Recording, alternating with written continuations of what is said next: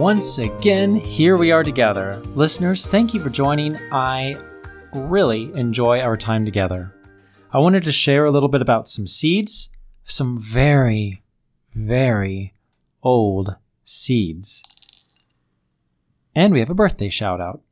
Instead of waiting until the end, let's just get this started right now. Everett. Happy birthday, Everett. I hope you live longer than the seeds in the story. so, speaking of these seeds, in 2021, the spring of 2021, new plants sprouted from seeds that had been buried for 142 years. 142. 142. Let's go back to the year 1879. A professor at Michigan State University, William James Beal, wanted to see how long seeds could remain dormant and still sprout later. He collected seeds from 21 local plant species and he filled 20 glass bottles. I'm not sure how those numbers work out. He collected 21, but he only filled 20. Uh, whatever happened. That's how it was. More than a thousand seeds he collected, and then he buried them in a secret spot on the campus.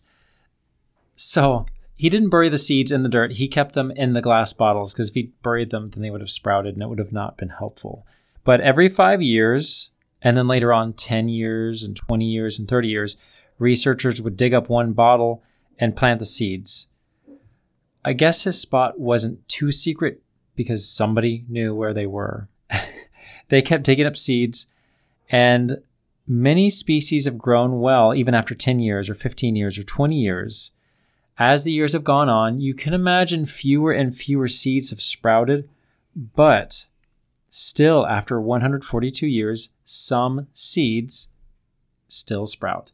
This reminds me of an episode in the past we've talked about. Some seeds can be very, very old and still sprout. Keep in mind the longer you keep seeds, the less likely they are to sprout and do well. So, the ones you buy from the store these days, don't expect to keep them for 142 years and for them to be successful.